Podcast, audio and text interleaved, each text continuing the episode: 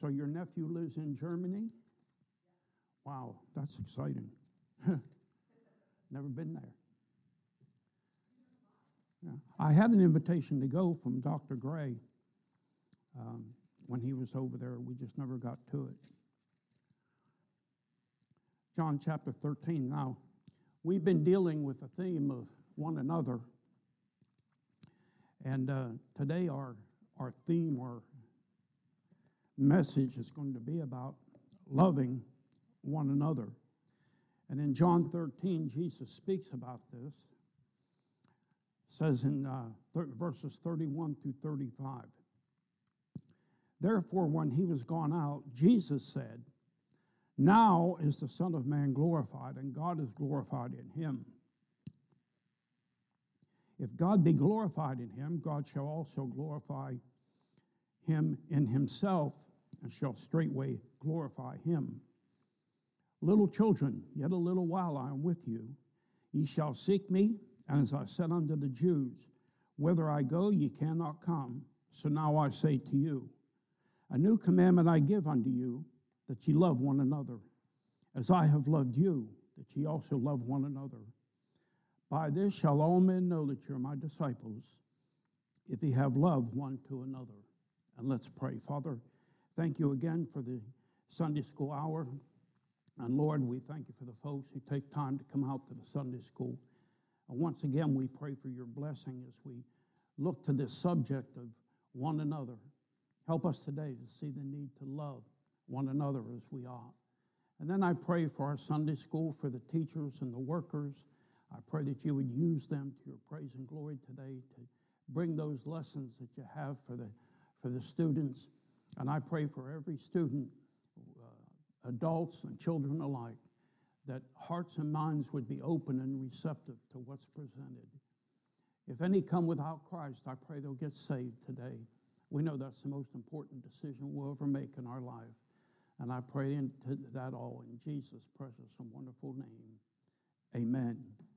All right, let me get some air circulating up here.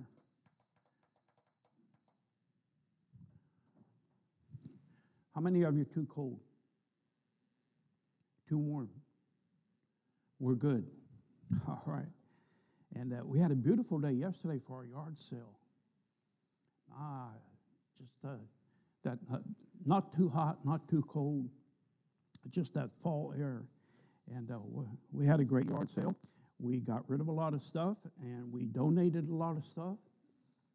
Amen. Cleaned it out. Thank the Lord for it. Well, we've read this text, and we're dealing with loving one another. And, you know, think about how shallow our concept of love really is. It's shallow, and it's oftentimes a fleeting type thing. You know, we say, I love you, or I love this, I love that. We throw the word around very loosely.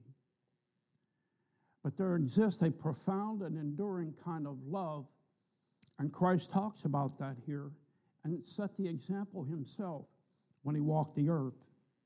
He is the highest example of love the world has ever known because of his life and his sacrifice. The very fact that he came, left heaven and came here, take on the body of a man, and uh, and allow a man to, to abuse him and finally crucify him. What a demonstration of love. As Christians, he calls on us now to emulate or to imitate that kind of love. Now, I've said before, and I'll run over it again, in the Greek language there are three words for love. There's eros, E R O S, and that is the sexual kind of love, the physical kind of love. Then there is phileo, which is brotherly love, um, loving one another, that kind of thing. And then there, there is agape love, and that's the love we're talking about, and that is a godlike kind of love. It's a love that's selfless, and it's a love that is unconditional. Those are two key things we need to keep in mind. Selfless and unconditional. You know, so often we say we love people, uh, but then we find out something about them, or they've done something, or something about them bothers us, and all of a sudden we decide we don't love them. No. True love is unconditional. I've preached on this, and, and let me say this. True love is really a decision. It's, it's unilateral. It's a decision that a person makes that I'm going to love somebody. And it doesn't matter what that person is or does. Or, I've chosen to love that person, and we ought to be that way. Well, maybe you've experienced a relationship that was short-lived. You realize later that the relationship was based on the wrong kind of love, based on a superficial kind. The truth is, emotional love wears off. You know, that's why we see our divorce rates, and, and this is, you know, it really blows your mind when you look into it. Our divorce rates for a long time were very high. Marriages weren't lasting. Well, the divorce rate has kind of fallen off. The reason being, people don't get married. They just fornicate and live together without the, the commitment of, of marriage. And, uh, but listen, the truth is emotional love wears off. So many today get involved in relationships And, and experience an emotional type of love. And uh, a couple of years down the road, they're deciding they're not for each other because it wore off. But a true love doesn't wear off. There's a little story here about a husband had been to the hospital, had some surgery, and he was coming out of the anesthesia. And uh, his eyes fluttered open, and noticing his wife sitting beside him, he muttered, "You are beautiful." Flattered, the wife continued the vigil. Later, the husband woke up again. He looked over at her and he said, "You sure are cute."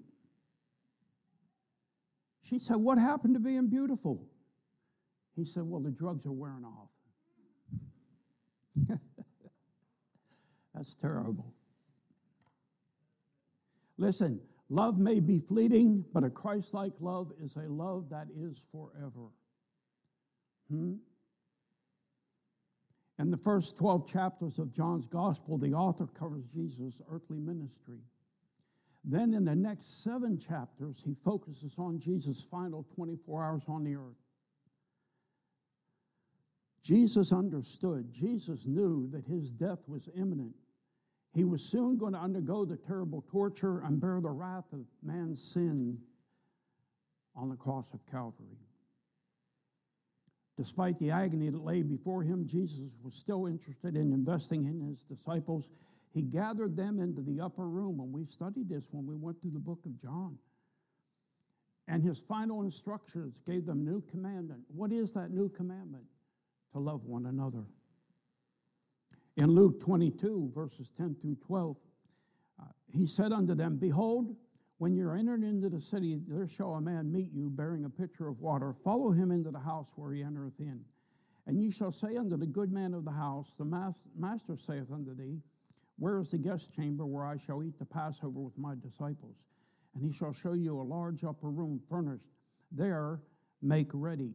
So we've read about and studied this Passover meal that Jesus had with his disciples uh, just prior to his crucifixion. And let's talk about the feast just a little bit, the Passover feast. Oh, let me bring up the first. And uh, the disciples gathered, and they celebrated this. And, of course, that's a commemoration of what happened when the, Egypt, the uh, Israelites came out of Egypt. Remember how God said uh, to the Israelites that he was, he was going to come through that night, and he was going to take the life of all the firstborn of every creature.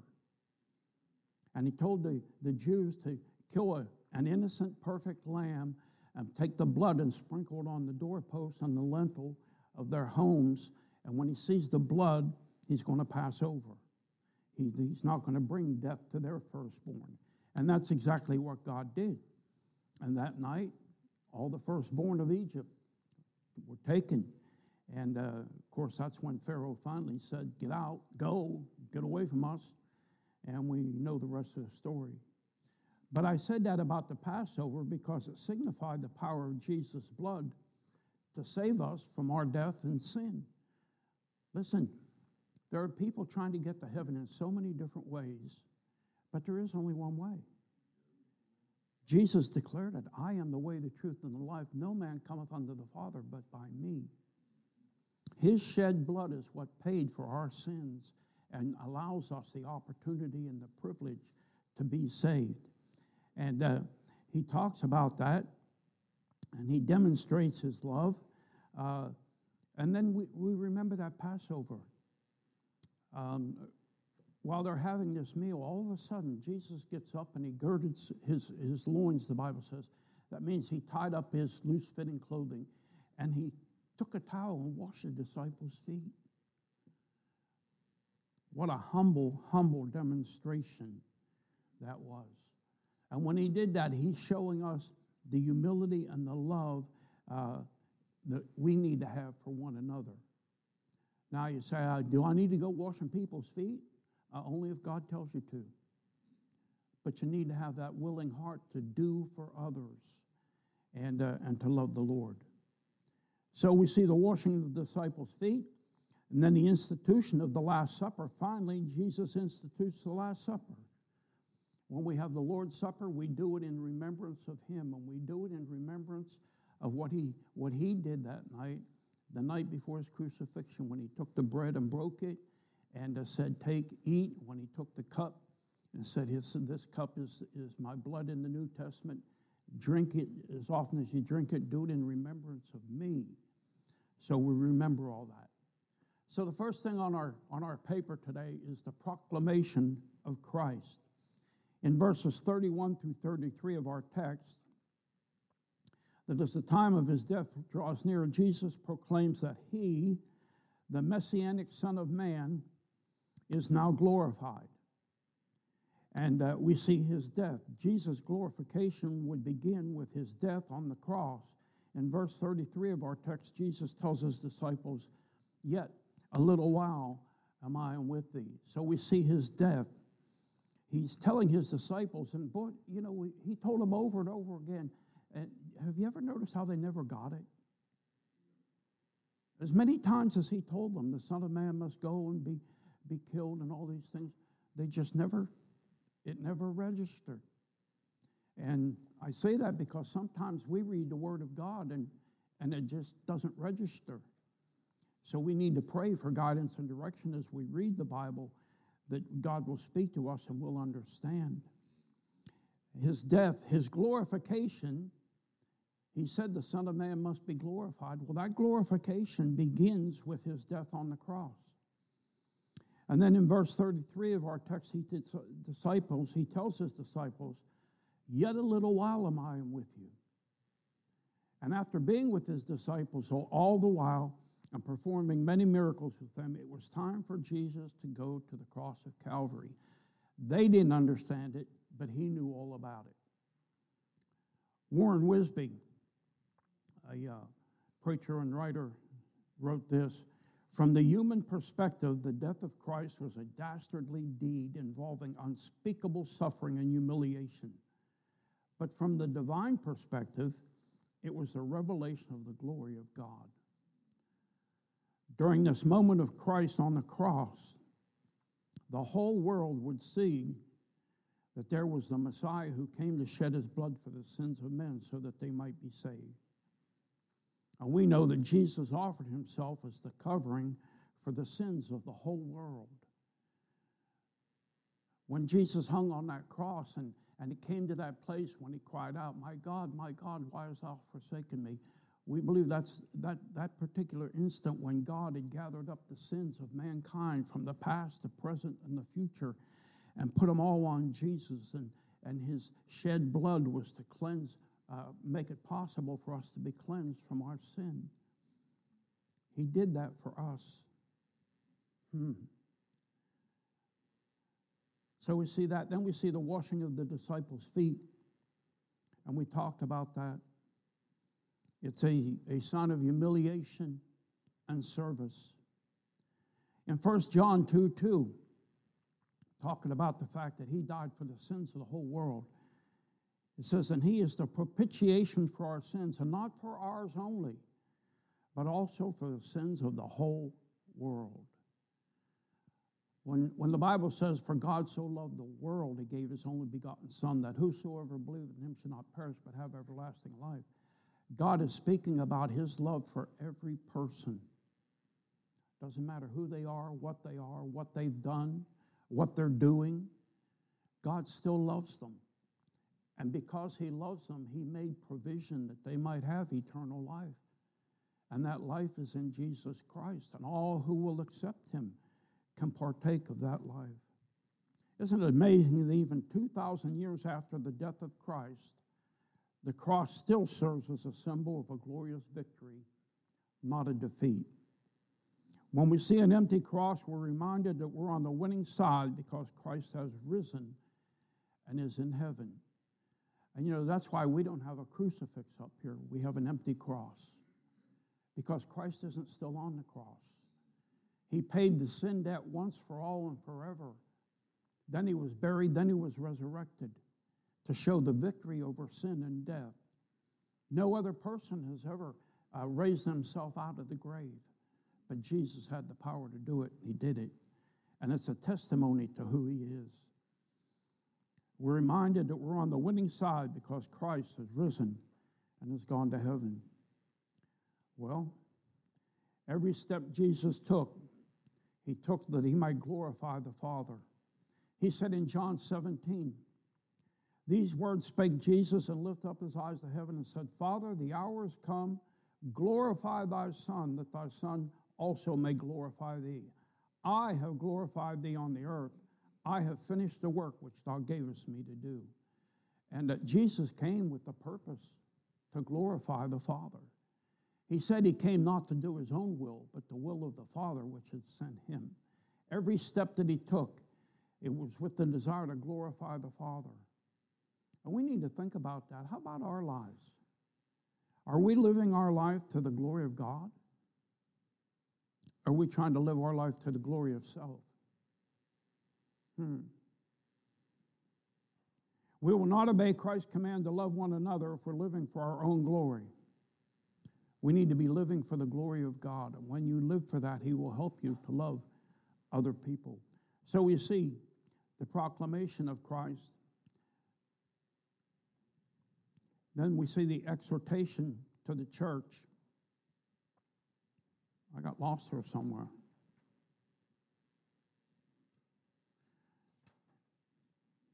Hmm.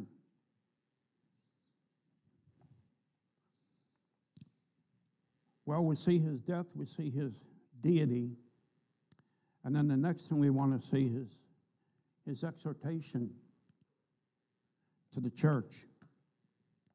As the time for his death on the cross drew near, Jesus had some final words for his disciples. And we see the command to love. The command to love. Before he left, before he went, Jesus said to his disciples, a new commandment I give unto you, that ye love one another. Now remember, he's talking to his disciples. They're, they're, they're Jews. They understand the law, and they understand the Ten Commandments. But Jesus says, I'm giving you a new law, a law to love one another. And you know, it's interesting. If you look at the Ten Commandments, uh, Jesus said at other places, uh, when he was asked, what's the greatest commandment?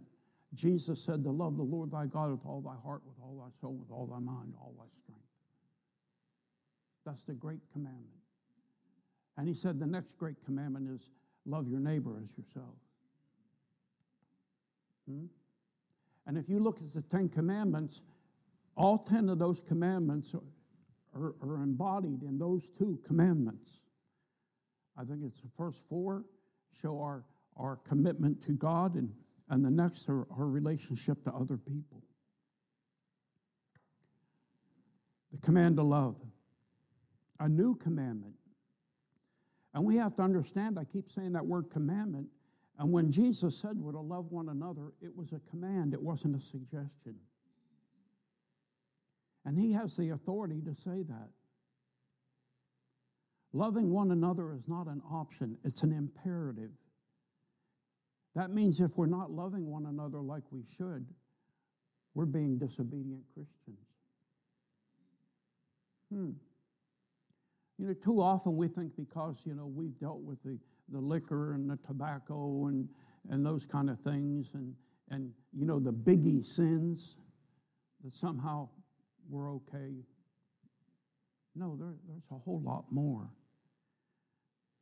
And so often we disobey the Lord in some ways that we don't really want to acknowledge. This is one of those ways.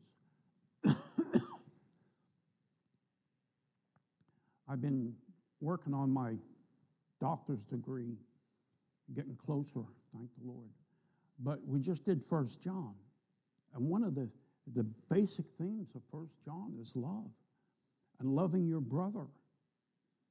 And John says if we don't love our brother, then the love of God's not in us. Hmm. Well, Jesus wants to, wants us to follow the example he set in this thing of loving one another. Uh, John fifteen, thirteen, greater love hath no man than this, that a man lay down his life for his friends.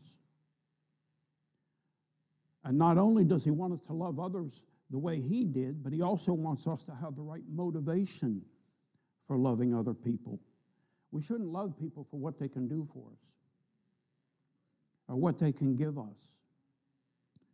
We need to right, have the right motivation. Second Corinthians five fourteen, for the love of Christ constraineth us, because we thus judge, if one died for all, then we're all dead.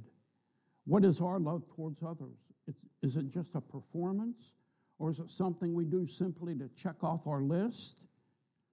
We ought to love others because the love of Christ flows through us. And that's really the, the only right motivation for loving other people. In Galatians five, Paul writes this, for brethren, ye have been called unto liberty, only use not liberty for an occasion to the flesh, but by love serve one another. For all the law is fulfilled in one word, even in this, thou shalt love thy neighbor as thyself. And, and Paul mentions liberty there, but understand this. It's mentioned, uh, but it's distinct from the world's concept, concept of liberty or, or freedom. The liberty of the world today, the freedom the world looks at is uh, the freedom to pursue selfish interests. But God didn't give us liberty for that. He gave us liberty to love and serve him. Well, when God commands us to love one another, he demonstrates how to do it. So we see the command to love, then we see the demonstration of love. And in verse thirty-four, Jesus told his disciples to love one another as I have loved you. The disciples are commanded to love others with the same standard and kind of love that Jesus had for them. Let me ask you a question. Can you love people the way Jesus loved people? You say, oh, no, I'm not Jesus. Well, listen, we have the Holy Spirit. And we just dealt with the gifts of the Holy Spirit, uh, that or the fruit of the Holy Spirit. And the first part of that fruit is mentioned as love. And if we're really in Christ, we have the ability to love other people like he did. We just need to practice it. And that's where we battle our flesh. Hmm. Jesus commanded the disciples to love one another after he had washed their feet. He's about to die on the cross for the sins of the world. And here he is, hours before giving his life as a sacrifice for sins, washing the feet of his disciples. And that is love. You know, that's an interesting story how Peter, you know, Peter always sticking his foot in his mouth. And uh, when the Lord's washing the disciples' feet, Peter speaks up and says, you're not going to wash my feet. Rejecting what Jesus wanted to do for him, feeling like he's not worthy that Jesus should wash his feet. And Jesus said, if I don't wash your feet, then uh, I have no part in you. And so Peter said, well, don't just wash my feet, wash all of me. Hmm? Boy, to have a heart like that. He commanded the disciples to love one another. And Carson said, the disciple of Jesus will stand out in the world because of the divine quality of his love.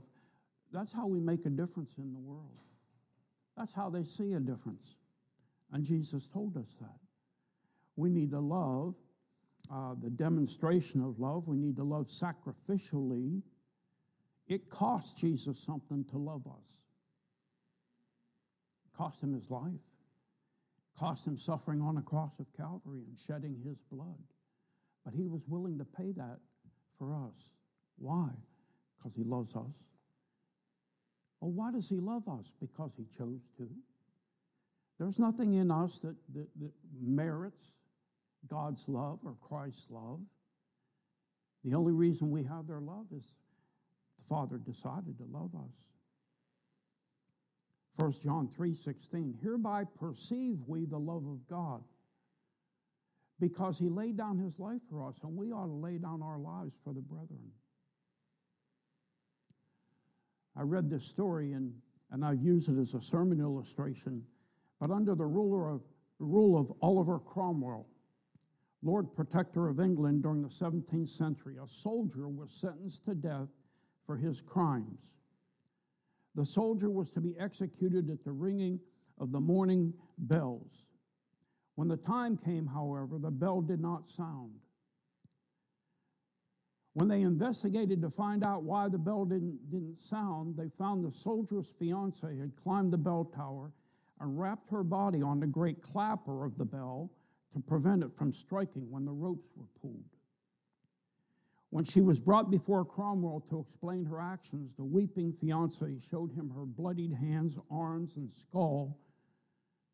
Moved by her actions, Cromwell pardoned the soldier and said, Your lover, sh- your lover shall live because of your sacrifice. Curfew shall not ring tonight. Listen, that's, that's sacrifice. And that's Christ-like sacrifice. Listen, the fact is this. We're all sentenced, if you will, to die at the sound of the judgment bell because of our sins.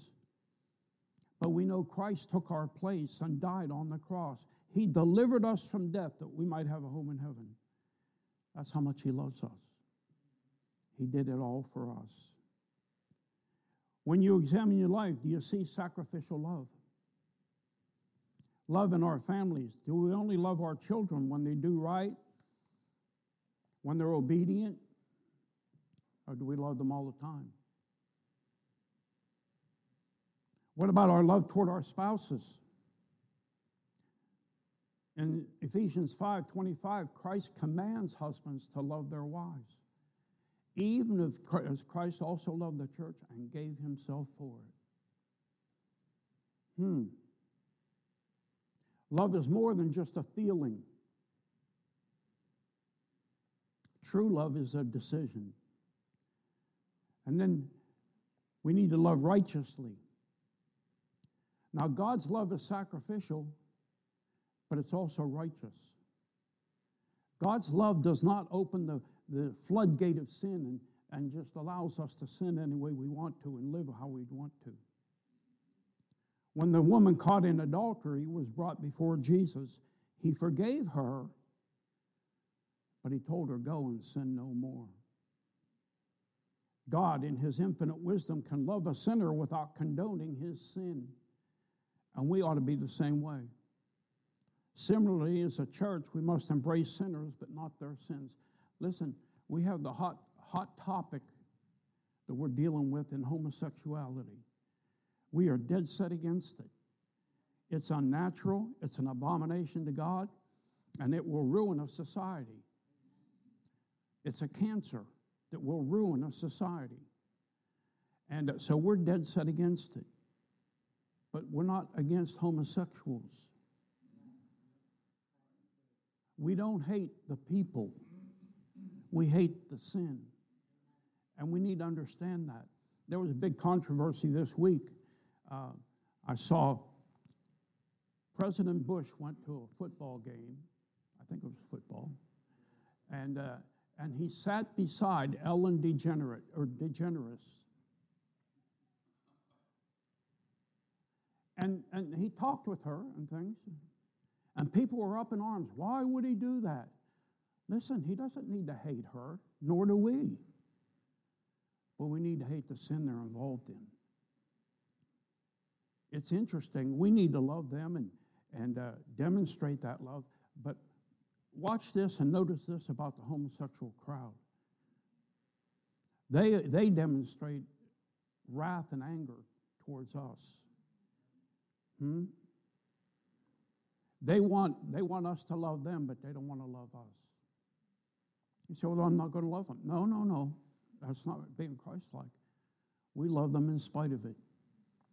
And, and there are other people that we, we could talk about where we need to hate the sin but love the sinner. Have a burden for them. Why are these people that way? Because they don't know Christ. Hmm.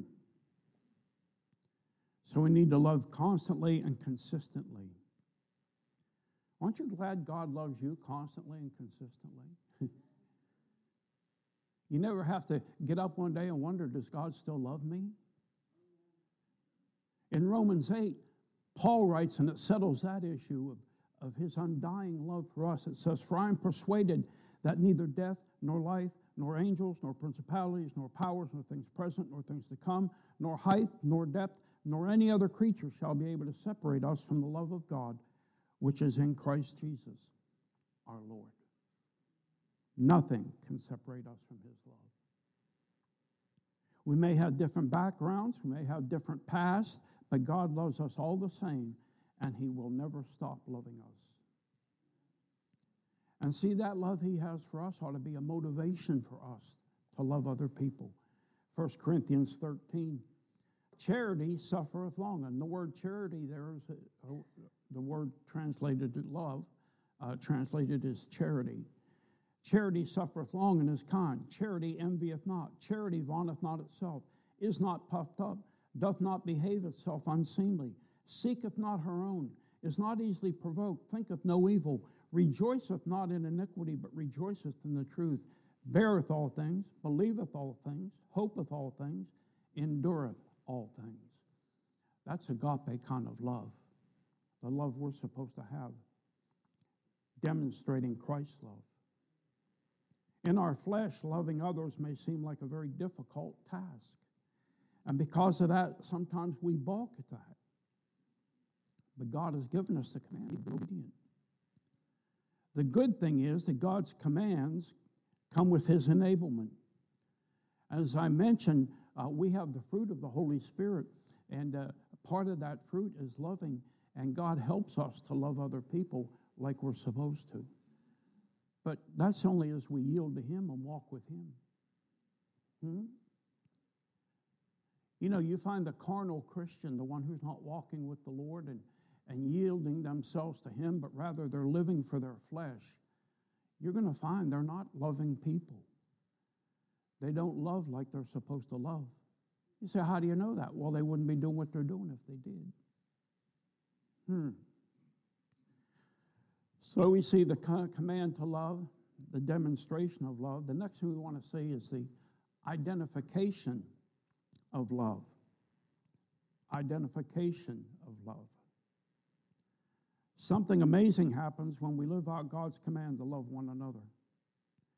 Verse thirty-five of our text tells us that people around us begin to identify us as Christ's disciples when they see the love we show one to another. Hmm.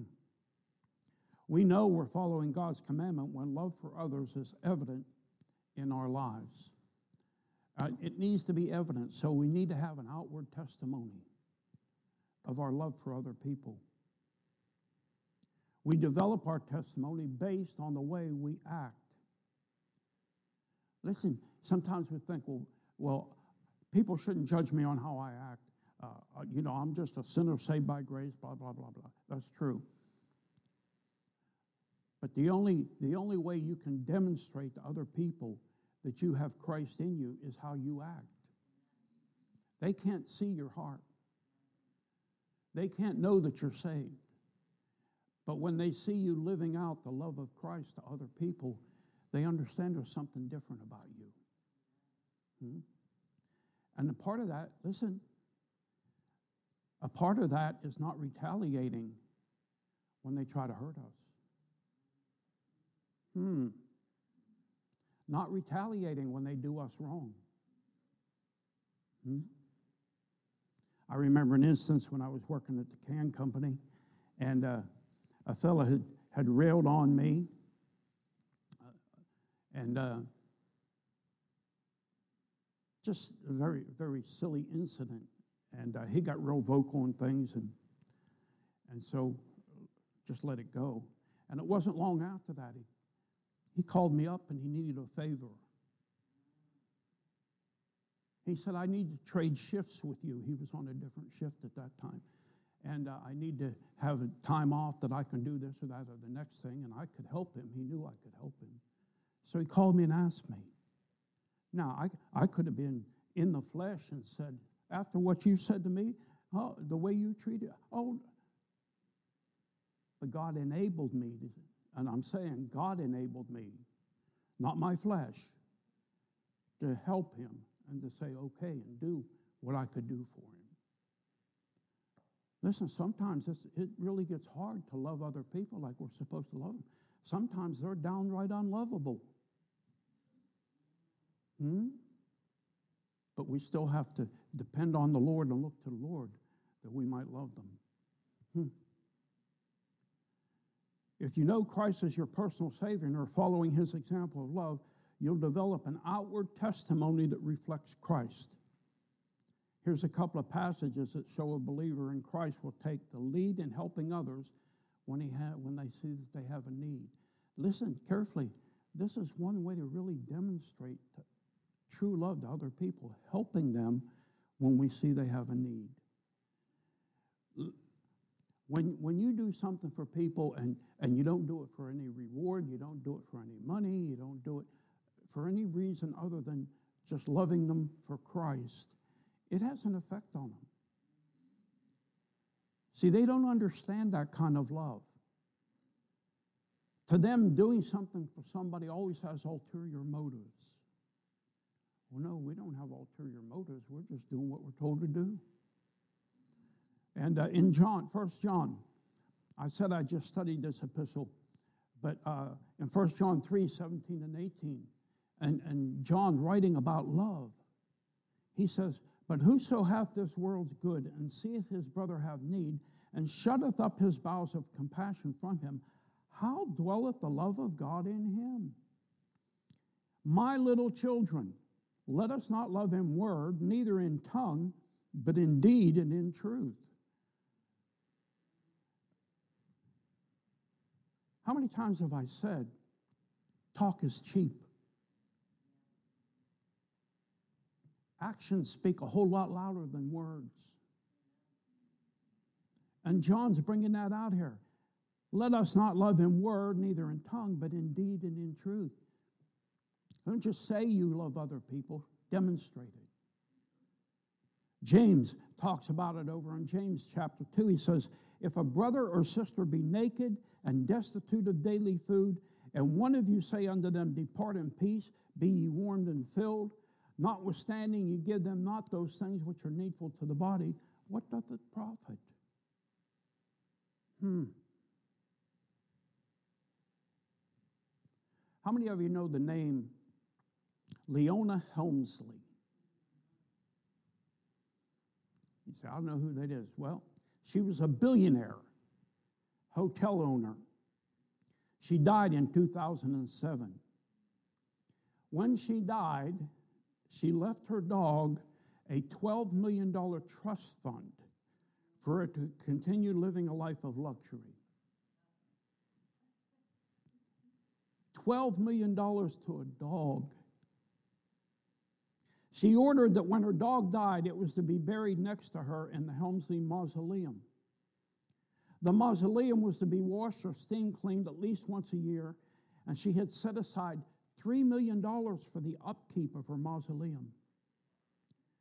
Leona also left two of her grandchildren out of her will, saying that they knew the reasons why. We can tell that this woman truly loved her dog. Her treasure was where her heart is. So while she didn't love her grandchildren enough to leave them anything, she loved her dog enough. When we love God, we can love anyone regardless of the kind of person they are. Hmm? Regardless of the kind of person they are. I'm thinking about when I was at Faith Baptist Church, we had this fellow named George. My wife remembers George.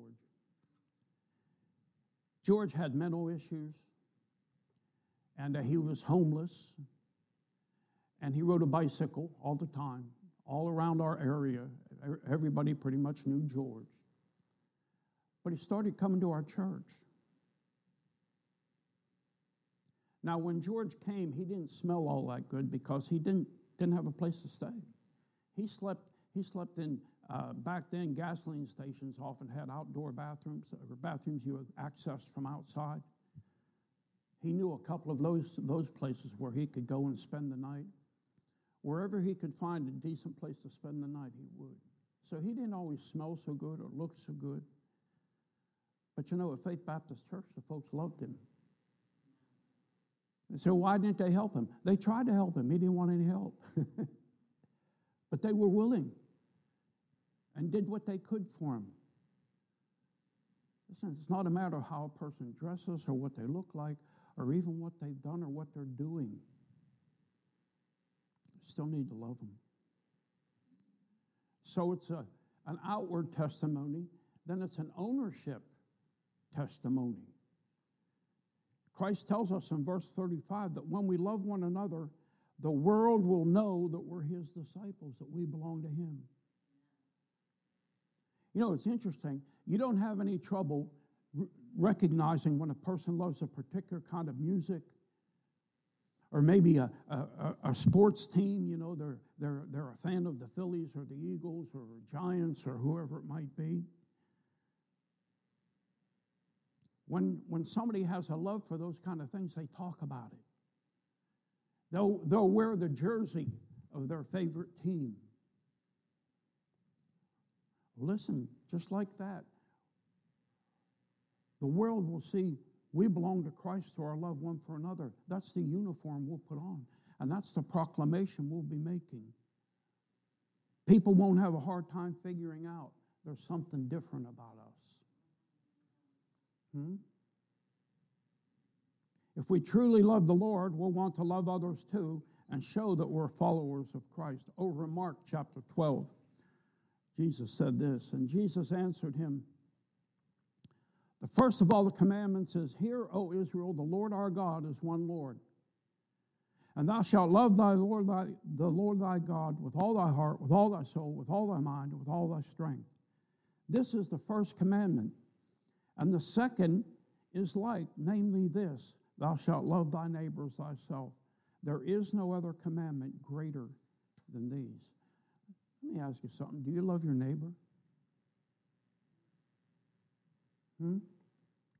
We're in a, a very different day in America from what many of us remember. We're in a day when most people don't even know their neighbors.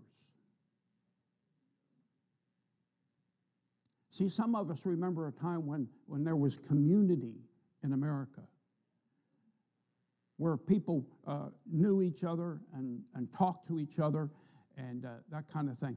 Uh, you know, I think it's a sad thing that sitting on the front porch has gone by the wayside.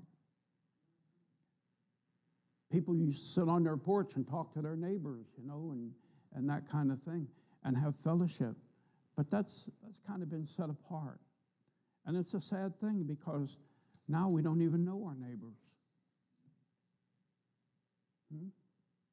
And don't forget the Samaritan story where the fellow said, well, who's my neighbor? Your neighbor's that one that has a need. Hmm.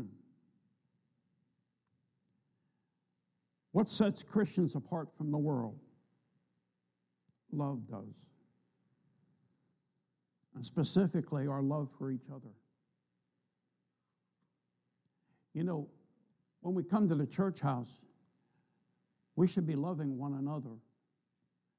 You say, well, oh, you know, brother so-and-so, sister so-and-so, this or that. No, no, no, no, no. No. We're all just people and we all have our flaws. Hmm?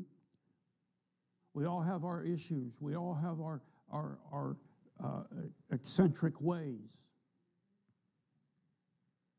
But we still need to love one another. Don't you want people to love you? It's interesting, if, if you ask Christians as they come through the door, uh, do you want people to love you today? I'm sure every one of them says, absolutely. Well, then you need to love other people. Hmm? God's command for us to love one another is to show the world the love of Christ in us. When we love God, our natural desire is to obey His commands. Jesus Christ first showed us the perfect example of true love by dying for our sins. He then instructs us to follow in His footsteps. How? By loving one another sacrificially, righteously, constantly. You know, I mentioned we're going to have food for the needy. You say, ah, oh, I don't know, you should do that. You know, these people aren't really needy, or whatever your opinion is, that you, you don't see any need to do that. But listen, we're trying to show people the love of Christ. And, you know, there have been times when we've given people food baskets at Thanksgiving. They've, they've just broken down and wept. That we would be, be that loving. And people oftentimes that don't even go to our church. Sometimes we don't even know them. We've never met them. But we're showing the love of Christ because somebody had a burden and wanted to see them get some food for Thanksgiving. So have a part in it. We're in our missions emphasis month. We're emphasizing missions this month. And we're going to be asking you to fill out your faith promise and commit to what you're going to do in the next year for missions. When you do that, you're showing sacrificial love. You're giving up money you could use somewhere else to further the gospel, get to lost people around the world. And that's a part of our love for other people. When we go out on Thursday night soul winning, we're demonstrating love for other people. Well, I never thought of it that way. Well, that's the way it is. We love them because God loves them. And God don't want anybody to die and go to hell. That's why He sent Jesus. That's why He made provision for us through the sacrifice of Christ on Calvary's cross, that we might have eternal life. But somebody needs to go tell people. And we need to love people enough to go tell them, well, you know, I knocked on some doors and some people weren't very kind and didn't answer the door, didn't want to talk. Blah, blah. Listen, I didn't say there aren't negatives to going out soul winning. But why do we go? Because we're commanded to go and we're commanded to love other people. Aren't you glad somebody loved you enough to tell you about the Lord? Well, who's going to tell them? The love of Christ. And one final thing. You know, we're, we're always concerned about people who don't know Christ as their Savior. But when we, when we deal with people, we need to let them know God loves them. Hmm? We need to start from there. God loves you, and God don't want you to die and go to hell. And you're a sinner. The Bible says we're all sinners. For all have sinned and come short of the glory of God. We're just sinners who do not deserve heaven. But the Bible says the wages of sin is death. And that's to miss heaven. But the gift of God is eternal life through Jesus Christ our Lord. It's a gift. We don't earn it by going to church or getting baptized or doing, doing good deeds or being benevolent. No, no, no. It's a gift. We don't earn it. All we do is accept it. So today God holds out his, his gift of salvation to every man, woman, and child in this world. And he says, here, here's my son. He is your way of salvation. Will you receive him? And there's where the rub comes. A lot of people say, well, I, I don't want to receive Christ. And they'll die and go to hell. Not because God sent them there. They chose it by rejecting Christ. So friend, if you've never accepted Christ today, you need to do that. And uh, we can help you with that. If you just let us know that you have a desire to know how you can know Jesus as your Savior. Father, thank you once again for your word. Help us to be a people who do love one another like we should. Love one another in the church house. Love one another outside the church house, that we might love those around us and love them all the way to Jesus. Help us to have that kind of a testimony. I pray in Jesus' name. Amen. God bless you. You're dismissed. Service will start in a few minutes.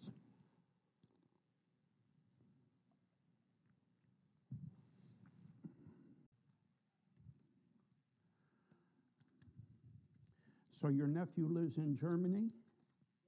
Wow, that's exciting. Never been there. Yeah. I had an invitation to go from Doctor Gray um, when he was over there. We just never got to it. John chapter thirteen. Now, we've been dealing with the theme of one another. And uh, today our, our theme or message is going to be about loving one another. And in John thirteen, Jesus speaks about this. It says in uh, th- verses thirty-one through thirty-five, therefore, when he was gone out, Jesus said, now is the Son of Man glorified, and God is glorified in him. If God be glorified in him, God shall also glorify him in himself, and shall straightway glorify him. Little children, yet a little while I am with you. Ye shall seek me, and as I said unto the Jews, whither I go, ye cannot come. So now I say to you, a new commandment I give unto you, that ye love one another. As I have loved you, that ye also love one another. By this shall all men know that you are my disciples, if ye have love one to another. And let's pray. Father, thank you again for the Sunday school hour. And Lord, we thank you for the folks who take time to come out to the Sunday school. And once again, we pray for your blessing as we look to this subject of one another. Help us today to see the need to love one another as we ought. And then I pray for our Sunday school, for the teachers and the workers. I pray that you would use them to your praise and glory today to bring those lessons that you have for the for the students. And I pray for every student, uh, adults and children alike, that hearts and minds would be open and receptive to what's presented. If any come without Christ, I pray they'll get saved today. We know that's the most important decision we'll ever make in our life. And I pray into that all in Jesus' precious and wonderful name. Amen. All right, let me get some air circulating up here.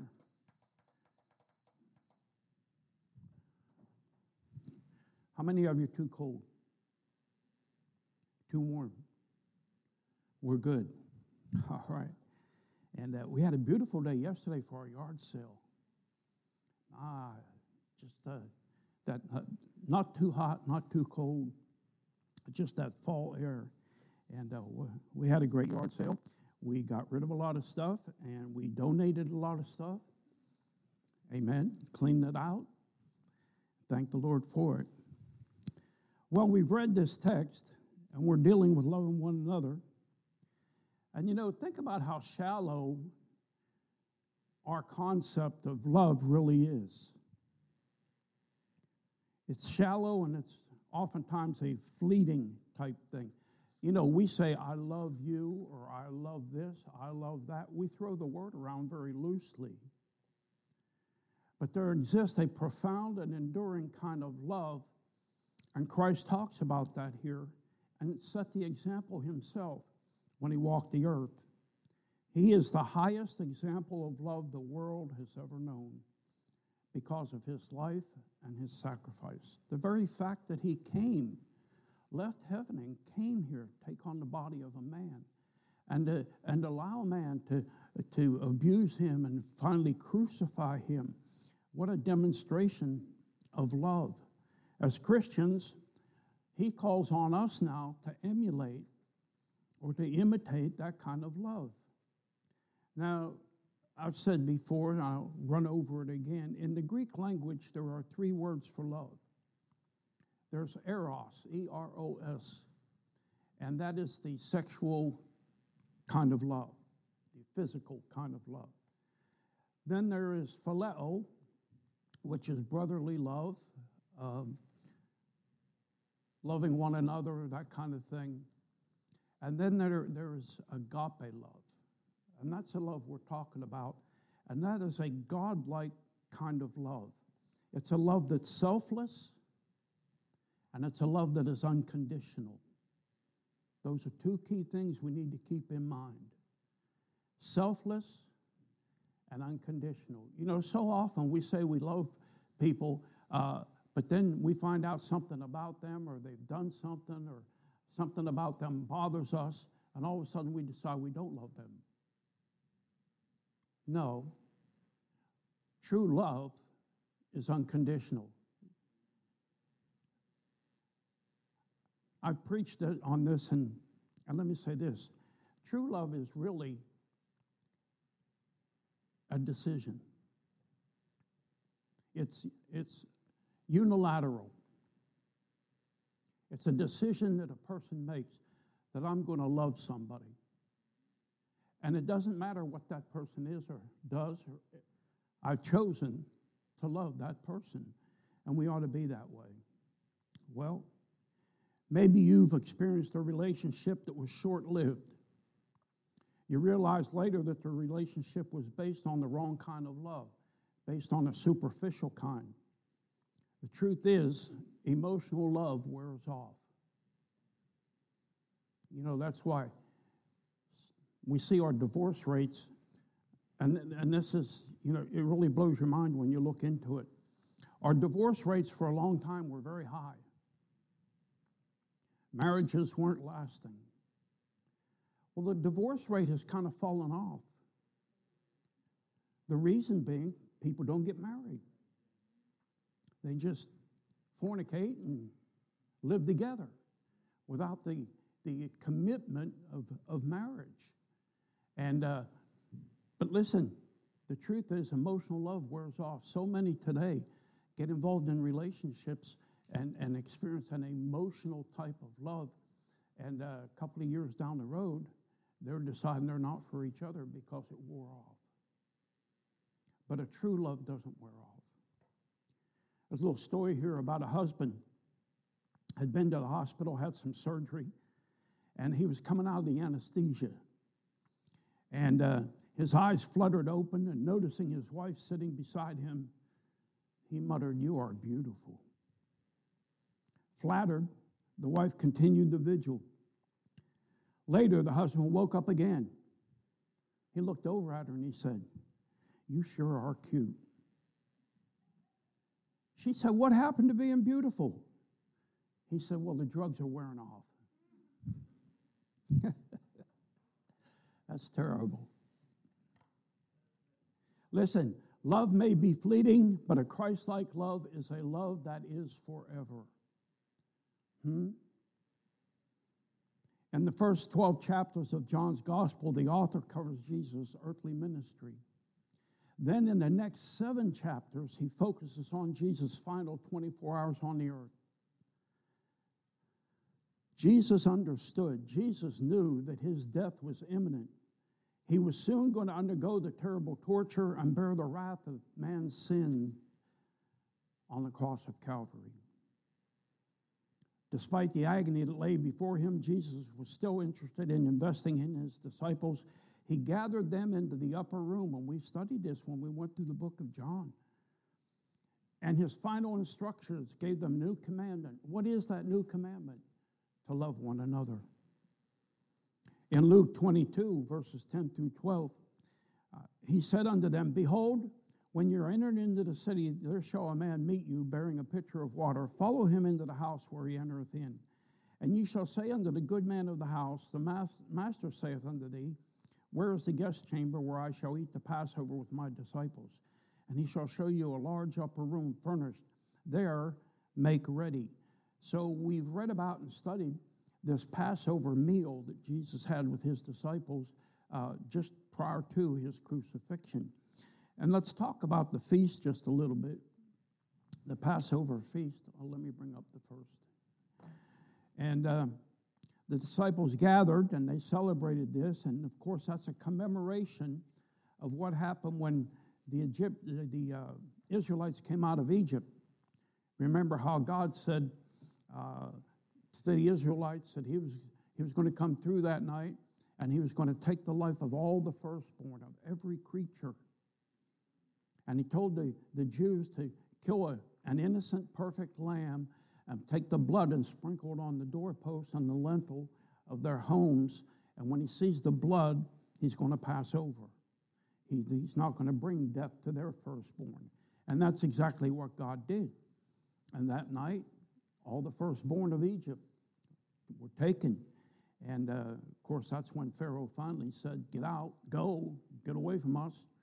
And we know the rest of the story. But I said that about the Passover because it signified the power of Jesus' blood to save us from our death and sin. Listen, there are people trying to get to heaven in so many different ways, but there is only one way.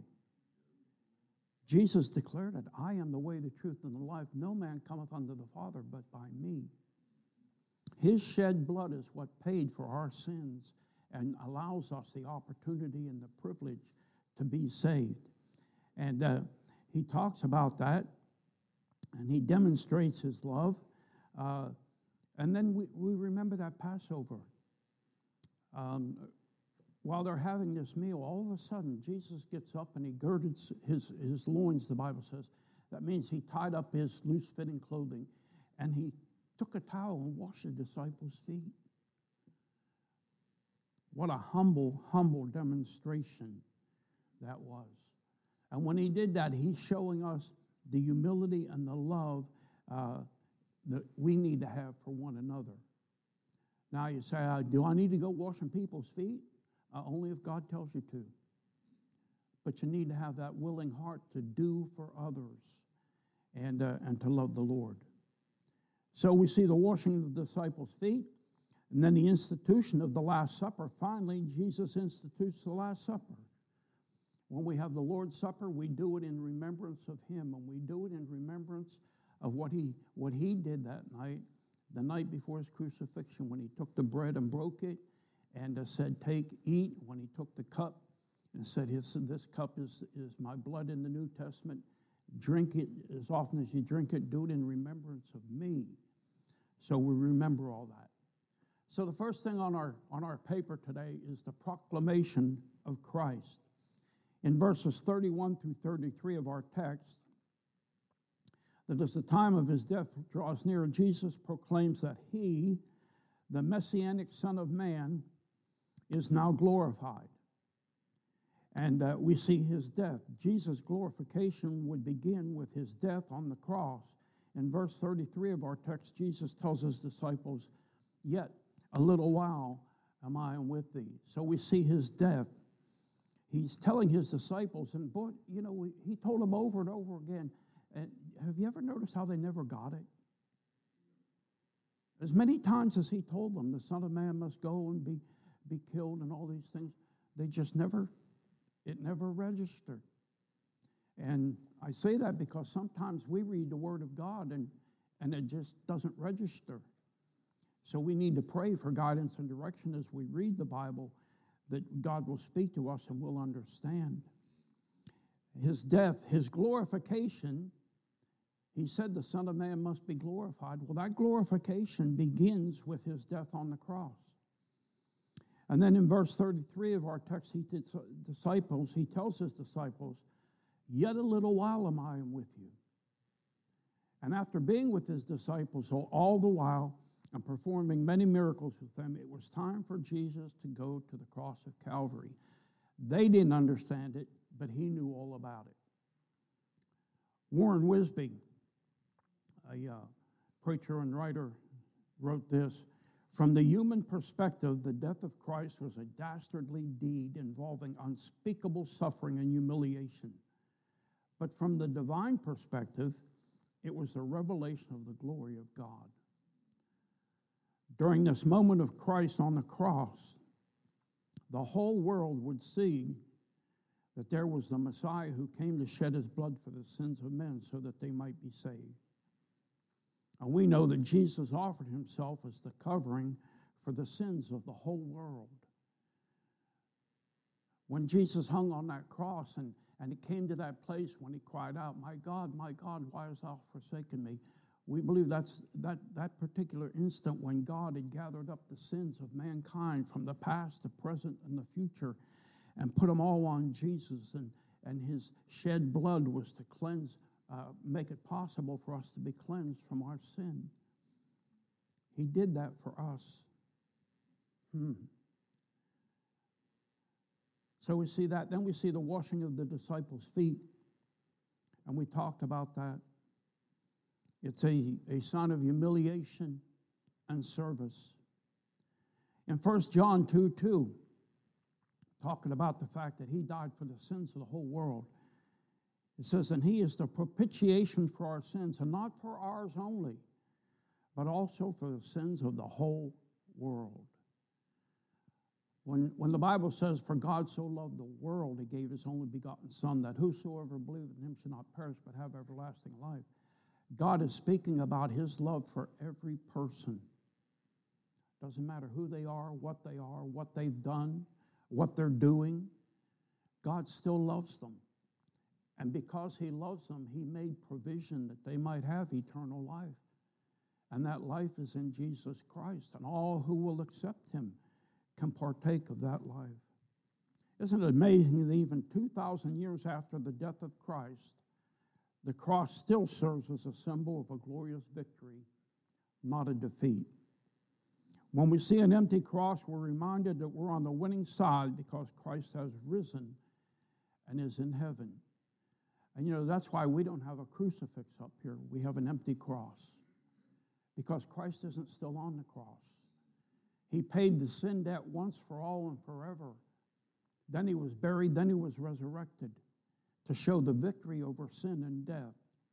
No other person has ever uh, raised himself out of the grave, but Jesus had the power to do it. He did it, and it's a testimony to who he is. We're reminded that we're on the winning side because Christ has risen and has gone to heaven. Well, every step Jesus took, he took that he might glorify the Father. He said in John seventeen, these words spake Jesus, and lifted up his eyes to heaven and said, Father, the hour is come, glorify thy Son, that thy Son also may glorify thee. I have glorified thee on the earth. I have finished the work which thou gavest me to do. And that Jesus came with the purpose to glorify the Father. He said he came not to do his own will, but the will of the Father which had sent him. Every step that he took, it was with the desire to glorify the Father. And we need to think about that. How about our lives? Are we living our life to the glory of God? Are we trying to live our life to the glory of self? Hmm. We will not obey Christ's command to love one another if we're living for our own glory. We need to be living for the glory of God. And when you live for that, he will help you to love other people. So we see the proclamation of Christ. Then we see the exhortation to the church. I got lost there somewhere.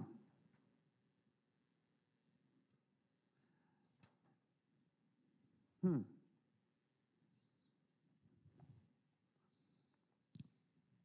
Well, we see his death, we see his deity, and then the next thing we want to see is his exhortation to the church. As the time for his death on the cross drew near, Jesus had some final words for his disciples. And we see the command to love. the command to love. Before he left, before he went, Jesus said to his disciples, "A new commandment I give unto you, that ye love one another." Now remember, he's talking to his disciples. They're, they're, they're Jews. They understand the law, and they understand the Ten Commandments. But Jesus says, I'm giving you a new law, a law to love one another. And you know, it's interesting, if you look at the Ten Commandments, uh, Jesus said at other places, uh, when he was asked, what's the greatest commandment? Jesus said to love the Lord thy God with all thy heart, with all thy soul, with all thy mind, all thy strength. That's the great commandment. And he said the next great commandment is love your neighbor as yourself. Hmm? And if you look at the Ten Commandments, all ten of those commandments are, are, are embodied in those two commandments. I think it's the first four show our, our commitment to God, and And the next are our relationship to other people. The command to love. A new commandment. And we have to understand, I keep saying that word commandment, and when Jesus said we're to love one another, it was a command, it wasn't a suggestion. And he has the authority to say that. Loving one another is not an option, it's an imperative. That means if we're not loving one another like we should, we're being disobedient Christians. Hmm. You know, too often we think because, you know, we've dealt with the, the liquor and the tobacco and, and those kind of things and, and, you know, the biggie sins, that somehow we're okay. No, there, there's a whole lot more. And so often we disobey the Lord in some ways that we don't really want to acknowledge. This is one of those ways. I've been working on my doctor's degree, getting closer, thank the Lord. But we just did First John. And one of the, the basic themes of First John is love and loving your brother. And John says, if we don't love our brother, then the love of God's not in us. Hmm. Well, Jesus wants, to, wants us to follow the example he set in this thing of loving one another. Uh, John fifteen, thirteen, greater love hath no man than this, that a man lay down his life for his friends. And not only does he want us to love others the way he did, but he also wants us to have the right motivation for loving other people. We shouldn't love people for what they can do for us or what they can give us. We need to right, have the right motivation. Second Corinthians five fourteen, for the love of Christ constraineth us, because we thus judge, if one died for all, then we're all dead. What is our love towards others? It's, is it just a performance? Or is it something we do simply to check off our list? We ought to love others because the love of Christ flows through us. And that's really the, the only right motivation for loving other people. In Galatians five, Paul writes this, for brethren, ye have been called unto liberty, only use not liberty for an occasion to the flesh, but by love serve one another. For all the law is fulfilled in one word, even in this, thou shalt love thy neighbor as thyself. And, and Paul mentions liberty there, but understand this. It's mentioned, uh, but it's distinct from the world's concept, concept of liberty or, or freedom. The liberty of the world today, the freedom the world looks at is uh, the freedom to pursue selfish interests. But God didn't give us liberty for that. He gave us liberty to love and serve him. Well, when God commands us to love one another, he demonstrates how to do it. So we see the command to love, then we see the demonstration of love. And in verse thirty-four, Jesus told his disciples to love one another as I have loved you. The disciples are commanded to love others with the same standard and kind of love that Jesus had for them. Let me ask you a question. Can you love people the way Jesus loved people? You say, oh, no, I'm not Jesus. Well, listen, we have the Holy Spirit. And we just dealt with the gifts of the Holy Spirit, uh, that or the fruit of the Holy Spirit. And the first part of that fruit is mentioned is love. And if we're really in Christ, we have the ability to love other people like he did. We just need to practice it. And that's where we battle our flesh. Hmm. Jesus commanded the disciples to love one another after he had washed their feet. He's about to die on the cross for the sins of the world. And here he is, hours before giving his life as a sacrifice for sins, washing the feet of his disciples. And that is love. You know, that's an interesting story how Peter, you know, Peter always sticking his foot in his mouth. And uh, when the Lord's washing the disciples' feet, Peter speaks up and says, you're not going to wash my feet. Rejecting what Jesus wanted to do for him, feeling like he's not worthy that Jesus should wash his feet. And Jesus said, if I don't wash your feet, then uh, I have no part in you. And so Peter said, well, don't just wash my feet, wash all of me. Hmm? Boy, to have a heart like that. He commanded the disciples to love one another. And Carson said, the disciple of Jesus will stand out in the world because of the divine quality of his love. That's how we make a difference in the world. That's how they see a difference. And Jesus told us that. We need to love uh, the demonstration of love. We need to love sacrificially. It cost Jesus something to love us. Cost him his life, cost him suffering on the cross of Calvary and shedding his blood. But he was willing to pay that for us. Why? Because he loves us. Well, why does he love us? Because he chose to. There's nothing in us that, that, that merits God's love or Christ's love. The only reason we have their love is the Father decided to love us. First John three sixteen, hereby perceive we the love of God because he laid down his life for us, and we ought to lay down our lives for the brethren. I read this story, and, and I've used it as a sermon illustration, but under the ruler of, rule of Oliver Cromwell, Lord Protector of England during the seventeenth century, a soldier was sentenced to death for his crimes. The soldier was to be executed at the ringing of the morning bells. When the time came, however, the bell did not sound. When they investigated to find out why the bell didn't, didn't sound, they found the soldier's fiancée had climbed the bell tower and wrapped her body on the great clapper of the bell to prevent it from striking when the ropes were pulled. When she was brought before Cromwell to explain her actions, the weeping fiancée showed him her bloodied hands, arms, and skull. Moved by her actions, Cromwell pardoned the soldier and said, Your lover, sh- your lover shall live because of your sacrifice. Curfew shall not ring tonight. Listen, that's, that's sacrifice. And that's Christ-like sacrifice. Listen, the fact is this. We're all sentenced, if you will, to die at the sound of the judgment bell because of our sins. But we know Christ took our place and died on the cross.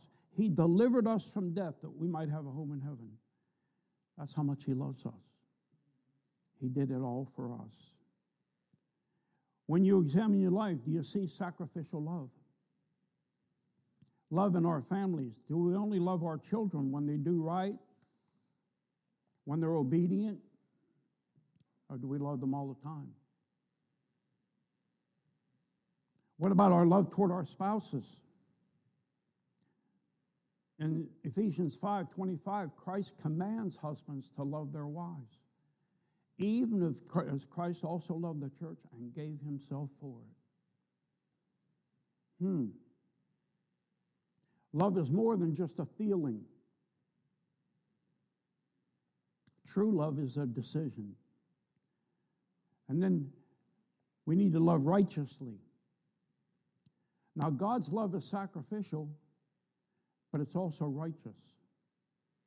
God's love does not open the, the floodgate of sin and, and just allows us to sin any way we want to and live how we want to. When the woman caught in adultery was brought before Jesus, he forgave her, but he told her, go and sin no more. God, in his infinite wisdom, can love a sinner without condoning his sin. And we ought to be the same way. Similarly, as a church, we must embrace sinners, but not their sins. Listen, we have the hot, hot topic that we're dealing with in homosexuality. We are dead set against it. It's unnatural, it's an abomination to God, and it will ruin a society. It's a cancer that will ruin a society. And so we're dead set against it. But we're not against homosexuals. We don't hate the people. We hate the sin. And we need to understand that. There was a big controversy this week. Uh, I saw President Bush went to a football game. I think it was football. And, uh, and he sat beside Ellen DeGeneres, or DeGeneres. And, and he talked with her and things. And people were up in arms. Why would he do that? Listen, he doesn't need to hate her, nor do we. But we need to hate the sin they're involved in. It's interesting. We need to love them and, and uh, demonstrate that love. But watch this and notice this about the homosexual crowd. They, they demonstrate wrath and anger towards us. Hmm? They want, they want us to love them, but they don't want to love us. You say, well, I'm not going to love them. No, no, no. That's not being Christ-like. We love them in spite of it. And, and there are other people that we, we could talk about where we need to hate the sin but love the sinner. Have a burden for them. Why are these people that way? Because they don't know Christ. Hmm. So we need to love constantly and consistently. Aren't you glad God loves you constantly and consistently? You never have to get up one day and wonder, does God still love me? In Romans eight, Paul writes, and it settles that issue of, of his undying love for us. It says, for I am persuaded that neither death nor life, nor angels, nor principalities, nor powers, nor things present, nor things to come, nor height, nor depth, nor any other creature shall be able to separate us from the love of God, which is in Christ Jesus, our Lord. Nothing can separate us from his love. We may have different backgrounds, we may have different pasts, but God loves us all the same, and he will never stop loving us. And see, that love he has for us ought to be a motivation for us to love other people. First Corinthians thirteen, charity suffereth long. And the word charity there is a, a, the word translated love, uh, translated as charity. Charity suffereth long and is kind. Charity envieth not. Charity vaunteth not itself, is not puffed up, doth not behave itself unseemly, seeketh not her own, is not easily provoked, thinketh no evil, rejoiceth not in iniquity, but rejoiceth in the truth, beareth all things, believeth all things, hopeth all things, endureth all things. That's agape kind of love, the love we're supposed to have, demonstrating Christ's love. In our flesh, loving others may seem like a very difficult task. And because of that, sometimes we balk at that. But God has given us the command to be obedient. The good thing is that God's commands come with his enablement. As I mentioned, uh, we have the fruit of the Holy Spirit, and uh, part of that fruit is loving, and God helps us to love other people like we're supposed to. But that's only as we yield to him and walk with him. Hmm? You know, you find the carnal Christian, the one who's not walking with the Lord and, and yielding themselves to him, but rather they're living for their flesh, you're going to find they're not loving people. They don't love like they're supposed to love. You say, how do you know that? Well, they wouldn't be doing what they're doing if they did. Hmm. So we see the command to love, the demonstration of love. The next thing we want to see is the identification of love. Identification of love. Something amazing happens when we live out God's command to love one another. Verse thirty-five of our text tells us that people around us begin to identify us as Christ's disciples when they see the love we show one to another. Hmm. We know we're following God's commandment when love for others is evident in our lives. Uh, it needs to be evident, so we need to have an outward testimony of our love for other people. We develop our testimony based on the way we act. Listen, sometimes we think, well, well people shouldn't judge me on how I act. Uh, you know, I'm just a sinner saved by grace, blah, blah, blah, blah. That's true. But the only, the only way you can demonstrate to other people that you have Christ in you is how you act. They can't see your heart. They can't know that you're saved. But when they see you living out the love of Christ to other people, they understand there's something different about you. Hmm? And a part of that, listen, a part of that is not retaliating when they try to hurt us. Hmm. Not retaliating when they do us wrong. Hmm? I remember an instance when I was working at the can company, and uh, a fella had, had railed on me, uh, and uh, just a very, very silly incident. And uh, he got real vocal on things, and and so just let it go. And it wasn't long after that. He, he called me up, and he needed a favor. He said, I need to trade shifts with you. He was on a different shift at that time. And uh, I need to have a time off that I can do this or that or the next thing, and I could help him. He knew I could help him. So he called me and asked me. Now, I, I could have been in the flesh and said, after what you said to me, oh, the way you treated, oh. But God enabled me, to, and I'm saying God enabled me, not my flesh, to help him and to say, okay, and do what I could do for him. Listen, sometimes it's, it really gets hard to love other people like we're supposed to love them. Sometimes they're downright unlovable. Hmm? But we still have to depend on the Lord and look to the Lord that we might love them. Hmm. If you know Christ as your personal Savior and are following his example of love, you'll develop an outward testimony that reflects Christ. Here's a couple of passages that show a believer in Christ will take the lead in helping others when, he ha- when they see that they have a need. Listen carefully. This is one way to really demonstrate true love to other people, helping them when we see they have a need. When, when you do something for people and, and you don't do it for any reward, you don't do it for any money, you don't do it for any reason other than just loving them for Christ, it has an effect on them. See, they don't understand that kind of love. To them, doing something for somebody always has ulterior motives. Well, no, we don't have ulterior motives. We're just doing what we're told to do. And uh, in John, First John, I said I just studied this epistle, but uh, in First John three, seventeen and eighteen, and, and John writing about love, he says, but whoso hath this world's good, and seeth his brother have need, and shutteth up his bowels of compassion from him, how dwelleth the love of God in him? My little children, let us not love in word, neither in tongue, but in deed and in truth. How many times have I said, talk is cheap? Actions speak a whole lot louder than words. And John's bringing that out here. Let us not love in word, neither in tongue, but in deed and in truth. Don't just say you love other people. Demonstrate it.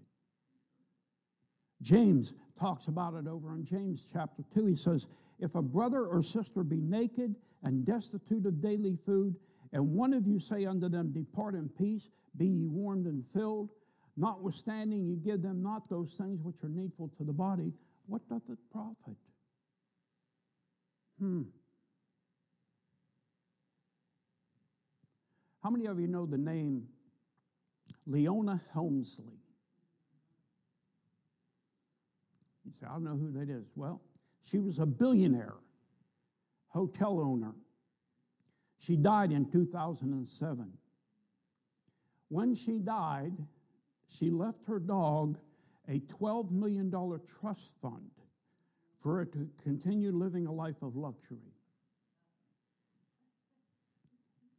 twelve million dollars to a dog. She ordered that when her dog died, it was to be buried next to her in the Helmsley Mausoleum. The mausoleum was to be washed or steam cleaned at least once a year, and she had set aside three million dollars for the upkeep of her mausoleum. Leona also left two of her grandchildren out of her will, saying that they knew the reasons why. We can tell that this woman truly loved her dog. Her treasure was where her heart is. So while she didn't love her grandchildren enough to leave them anything, she loved her dog enough. When we love God, we can love anyone regardless of the kind of person they are. Hmm? Regardless of the kind of person they are. I'm thinking about when I was at Faith Baptist Church, we had this fellow named George. My wife remembers George. George had mental issues, and he was homeless, and he rode a bicycle all the time, all around our area. Everybody pretty much knew George. But he started coming to our church. Now, when George came, he didn't smell all that good because he didn't, didn't have a place to stay. He slept, he slept in, uh, back then, gasoline stations often had outdoor bathrooms, or bathrooms you accessed from outside. He knew a couple of those, those places where he could go and spend the night. Wherever he could find a decent place to spend the night, he would. So he didn't always smell so good or look so good. But you know, at Faith Baptist Church, the folks loved him. So why didn't they help him? They tried to help him. He didn't want any help. But they were willing and did what they could for him. Listen, it's not a matter of how a person dresses or what they look like or even what they've done or what they're doing. You still need to love them. So it's a, an outward testimony. Then it's an ownership testimony. Christ tells us in verse thirty-five that when we love one another, the world will know that we're his disciples, that we belong to him. You know, it's interesting. You don't have any trouble recognizing when a person loves a particular kind of music or maybe a, a, a sports team. You know, they're, they're, they're a fan of the Phillies or the Eagles or Giants or whoever it might be. When, when somebody has a love for those kind of things, they talk about it. They'll, they'll wear the jersey of their favorite team. Listen, just like that, the world will see we belong to Christ through our love one for another. That's the uniform we'll put on, and that's the proclamation we'll be making. People won't have a hard time figuring out there's something different about us. Hmm? If we truly love the Lord, we'll want to love others too and show that we're followers of Christ. Over in Mark chapter twelve, Jesus said this, and Jesus answered him, the first of all the commandments is, hear, O Israel, the Lord our God is one Lord. And thou shalt love thy Lord, thy, the Lord thy God with all thy heart, with all thy soul, with all thy mind, and with all thy strength. This is the first commandment. And the second is like, namely this, thou shalt love thy neighbor as thyself. There is no other commandment greater than these. Let me ask you something. Do you love your neighbor? Hmm? We're in a, a very different day in America from what many of us remember. We're in a day when most people don't even know their neighbors. See, some of us remember a time when, when there was community in America, where people uh, knew each other and, and talked to each other and uh, that kind of thing. Uh, you know, I think it's a sad thing that sitting on the front porch has gone by the wayside. People used to sit on their porch and talk to their neighbors, you know, and, and that kind of thing, and have fellowship. But that's, that's kind of been set apart.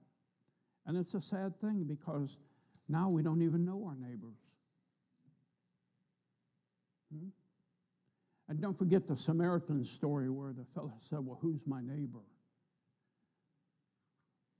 Your neighbor's that one that has a need. Hmm. What sets Christians apart from the world? Love does. And specifically, our love for each other. You know, when we come to the church house, we should be loving one another. You say, well, oh, you know, brother so-and-so, sister so-and-so, this or that. No, no, no, no, no. No. We're all just people and we all have our flaws. Hmm? We all have our issues. We all have our, our, our uh, eccentric ways. But we still need to love one another. Don't you want people to love you? It's interesting, if, if you ask Christians as they come through the door, uh, do you want people to love you today? I'm sure every one of them says, absolutely. Well, then you need to love other people. Hmm? God's command for us to love one another is to show the world the love of Christ in us. When we love God, our natural desire is to obey His commands. Jesus Christ first showed us the perfect example of true love by dying for our sins. He then instructs us to follow in His footsteps. How? By loving one another sacrificially, righteously, constantly. You know, I mentioned we're going to have food for the needy. You say, ah, oh, I don't know, you should do that, you know, these people aren't really needy, or whatever your opinion is, that you, you don't see any need to do that. But listen, we're trying to show people the love of Christ. And, you know, there have been times when we've given people food baskets at Thanksgiving. They've, they've just broken down and wept. That we would be, be that loving. And people oftentimes don't even go to our church. Sometimes we don't even know them. We've never met them. But we're showing the love of Christ because somebody had a burden and wanted to see them get some food for Thanksgiving. So have a part in it. We're in our missions emphasis month. We're emphasizing missions this month. And we're going to be asking you to fill out your faith promise and commit to what you're going to do in the next year for missions. When you do that, you're showing sacrificial love. You're giving up money you could use somewhere else to further the gospel, get to lost people around the world. And that's a part of our love for other people. When we go out on Thursday night soul winning, we're demonstrating love for other people.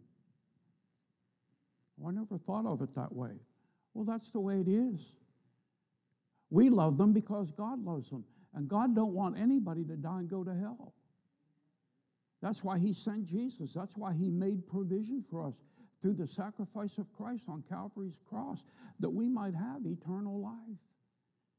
But somebody needs to go tell people. And we need to love people enough to go tell them, well, you know, I knocked on some doors and some people weren't very kind and didn't answer the door, didn't want to talk, blah, blah. Listen, I didn't say there aren't negatives to going out soul winning. But why do we go? because we're commanded to go and we're commanded to love other people. Aren't you glad somebody loved you enough to tell you about the Lord? Well, who's going to tell them? The love of Christ. And one final thing. You know, we're, we're always concerned about people who don't know Christ as their Savior. But when we, when we deal with people, we need to let them know God loves them. Hmm? We need to start from there. God loves you, and God don't want you to die and go to hell. And you're a sinner. The Bible says we're all sinners. For all have sinned and come short of the glory of God. We're just sinners who do not deserve heaven. But the Bible says the wages of sin is death. And that's to miss heaven. But the gift of God is eternal life through Jesus Christ our Lord. It's a gift. We don't earn it by going to church or getting baptized or doing, doing good deeds or being benevolent. No, no, no. It's a gift. We don't earn it. All we do is accept it. So today God holds out his, his gift of salvation to every man, woman, and child in this world. And he says, here, here's my son. He is your way of salvation. Will you receive him? And there's where the rub comes. A lot of people say, well, I, I don't want to receive Christ. And they'll die and go to hell. Not because God sent them there. They chose it by rejecting Christ. So friend, if you've never accepted Christ today, you need to do that. And uh, we can help you with that. If you just let us know that you have a desire to know how you can know Jesus as your Savior. Father, thank you once again for your word.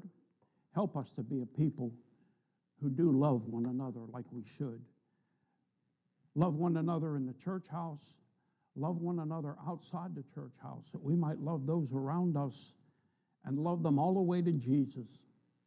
Help us to have that kind of a testimony. I pray in Jesus' name. Amen. God bless you. You're dismissed. Service will start in a few minutes.